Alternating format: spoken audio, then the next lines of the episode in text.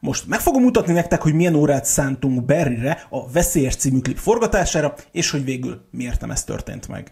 Ez most a podcast változat a teljes élmény érdekében nézd meg a Youtube-on, vagy a beszéljünkórákról.hu. De hogy miért is én beszélek erről? Mert volt némi közöm ahhoz, hogy a szponzoráció a Redcliffe részéről létrejött, és hogy Berry milyen óra szerepelt a Veszélyesben, illetve a Belezuhanunk című klipjében. Ma én megértem egyszer, de tényleg, hogy a szaron kívül más nem lényeg. Igen, akarom, hogy ezt is érezd, érezd a tüzet, ami bennem éget. Én is feltűntem Peti barátommal és egy csomó más TikTokerrel együtt, és ott átadtunk neki egy lazac színű számlapos órát. Nyilván ennek volt a klip szempontjából egyfajta üzenete, hogy így most kapott egyfajta titkos fegyvert, amivel az ellenségén urrá tud lenni, vagy valami ilyesmi üzenete volt, és ezt testesítette meg maga az óra, és tök jó volt egyébként a kontraszt, hogy az egész klipnek ilyen feketés hangulata van, és az órának pedig ez a lazac színű, világos narancsága, vagy valami hasonló színekben pompázott.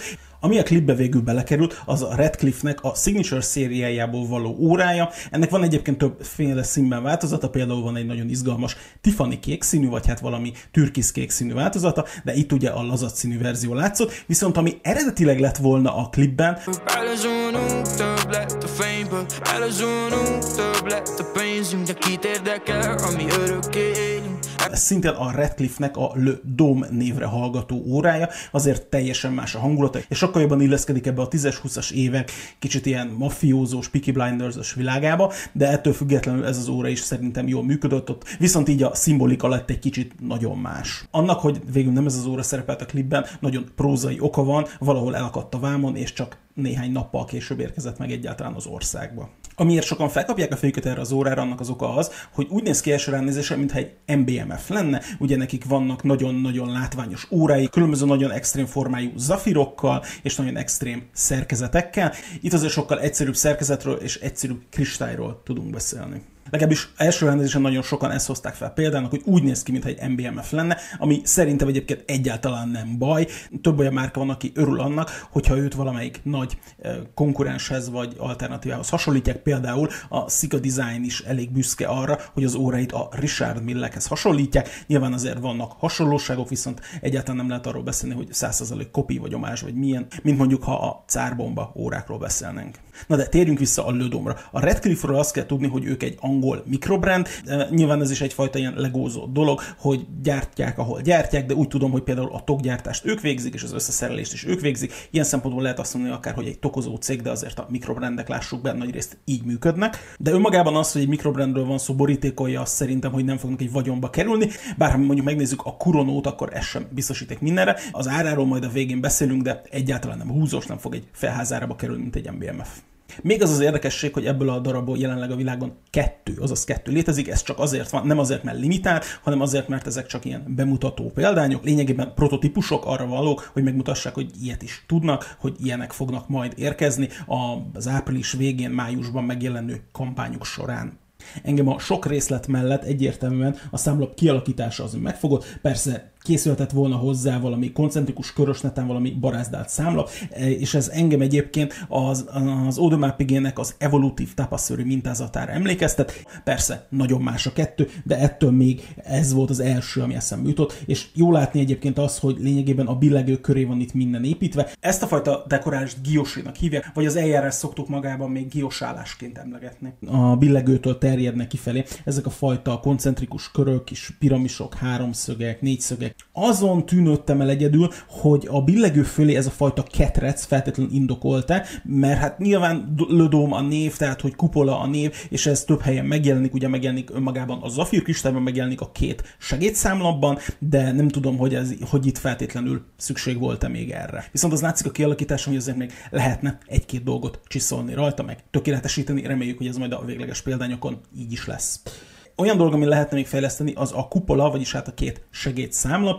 Ugye nincs, nincs nagyon felületkezelve ez a, ez a dolog, ami rajta van, és ezért olyan olybá tűnik, mintha új lenyomatok lennének rajta, ami azért nyilvánvalóan nincs így, tehát tudjuk, hogy hogy rakják össze az órákat, egy izé, új védő, meg minden, de mégis az a hatása, mint hogyha itt így kapott volna valamit, ez valószínűleg ilyen felületkezelés után, vagy tisztítás utáni megszáradási nyomok, vagy én nem tudom, hogy mi ez, de tanácsoltam egyébként azt, hogy ezek legyenek felületkezelve, lakkozva, vagy valami történjen velük, mert azért ez, ez kelleni fog. Ha felületkezelve lenne egyébként, azt szerintem nagyban növelni az olvashatóságot is. Aztán a másik lehetőség az, hogy mondjuk bemattítanák valamivel, nem tudom én, homokfúvással, vagy ilyesmivel, de az még lehet, hogy leszedni a festéket, tehát hogy így nem tudom, hogy alapvetően mi lenne a megoldás, de ebben a formában ez így remélem, hogy a véglegesen nem így fog kinézni. Viszont a festék rajta Luminescal BGW9, tehát ilyen türkiszkék színűen világít és nem neonzölden, úgyhogy ez egyébként tök jól néz ki. Beszéljünk egy kicsit a méretéről, a képek alapján nagynak tűnhet, de csak 40 mm az átmérője. Hosszúak a tokfülei, és ez látszik a méretében is, ezért ez 47 mm, a tokfülek közötti távolság 20 mm, ez azt jelenti, hogy nagyon-nagyon sokféle szíjat fogunk tudni kapni rá. Egészen jól néz ki szerintem ilyen fekete, vagy akár Kevin O'Reilly stílusban, piros krokodilbőr szíjon, de majd meglátjuk, hogy mit kezdünk vele, hogyha megérkezik. Akiknek mutogattam, volt olyan, akik azt mondták, hogy át ez a tipográfia nem működik, de szerintem egyébként a maga a tipográfia tök jó használható. Mindkét ilyen segédszámlap alján van egy ilyen kis háromszögre, ötszögre emlékeztető dolog, és az lényegében maga a mutató, amin be lehet állítani az időt. Ugye a, ezek alapján, és felmerülhet, hogy milyen szerkezet van benne. Ugye a Seiko-nak az EH38-asának egy módosított verziója van benne. Nyílt szerkezetet lehetett volna kapni mondjuk az Orientől is elérhető áron, a Seiko-tól is, de mind a kettőbe nyilvánvalóan bele kellett volna nyúlnia pont azért, mert ezt a fajta fajta segédszámlapos kivezetést egyik sem tudja gyárilag, ez a Redcliffe-nek a saját fejlesztése. Önmagában csak azon, hogy ez így megvalósuljon, több mint két évnyi fejlesztés van. Beszéljünk egy kicsit az elérhetőségről és az áráról. Eredetileg, amikor ez az óra hozzám került, akkor az volt a mondás, hogy február-március környékén lesz egy Kickstarteres kampány, és ebben lehet majd ezeket az órákat elérni. Most a gyártónak a legfrissebb kommunikációja az, hogy április vége, május eleje a Kickstarter kampányt ugyanúgy tartják, és az áráról azt lehet tudni, hogy az első batch elméletileg 350 fontba fog kerülni. Ez azt jelenti, hogy ez nagyjából 150 ezer forint, nyilván plusz-minusz áfaszállítás, ilyesmi. Szerintem ez nem egy rossz szár egy ilyen különleges kinézetű óráért, és egyébként nem lesz limitált. Viszont nyilván a, a gyártási kapacitás, meg minden, meg önmagában önmagában az, hogy a Kickstarter kampány hogy sikerül, az meg fogja határozni azt, hogy ebből mennyit fognak gyártani. A Redcliffe-nek úgy tudom, hogy azért vannak mostanában különböző problémái, ami nem azt jelenti, hogy megcsinálják a kampányt és el fognak tűnni, hanem hogy nagyon sok múlik azon, hogy mennyire lesz sikeres ez a modell és ez a kiadás, de én abszolút szorítok nekik, és ezért gondoltam, hogy mindenképpen támogatni kell őket abban, hogy, hogy ez a kiadás megjelenjen. Én nagyon szeretnék egy ilyen órát viselni, mert ezt tökre lehet kazuálisan is viselni, bár egyébként ez alapvetően a mérete és a kialakítása miatt szerintem inkább az elegáns vonalhoz tartozik. Nyilván nem klasszikusan elegáns, és nem fogod frakhoz fölvenni, még ilyesmi, de azért szerintem egy sima öltönyös, nyakkendős akármi dologhoz fel lehet venni. Ha egy Seamaster-t fel lehet venni öltönnyel, akkor szerintem ezt az órát is. Még egy szó a bőrszíjáról. A bőrszíjon nekem nagyon tetszik, ez a fajta textúra, ami rajta van. Ugye emlékeztet, ugye ez is egy picit hasonlít ahhoz, mint amilyen a számlap, viszont mégis eltér tőle, ugye ez teljes mértékben kockás, ilyen trópusi jellegű szí. Nekem nagyon tetszett a vastagsága, tetszett a kialakítása, úgyhogy én ezzel abszolút ki voltam békülve addig, amíg ez az óra nálam volt. Amikor elérhető lesz az óra a social felületeimen, biztosan hírt fogok erről adni, úgyhogy megéri már csak ezért is követni, meg amúgy is.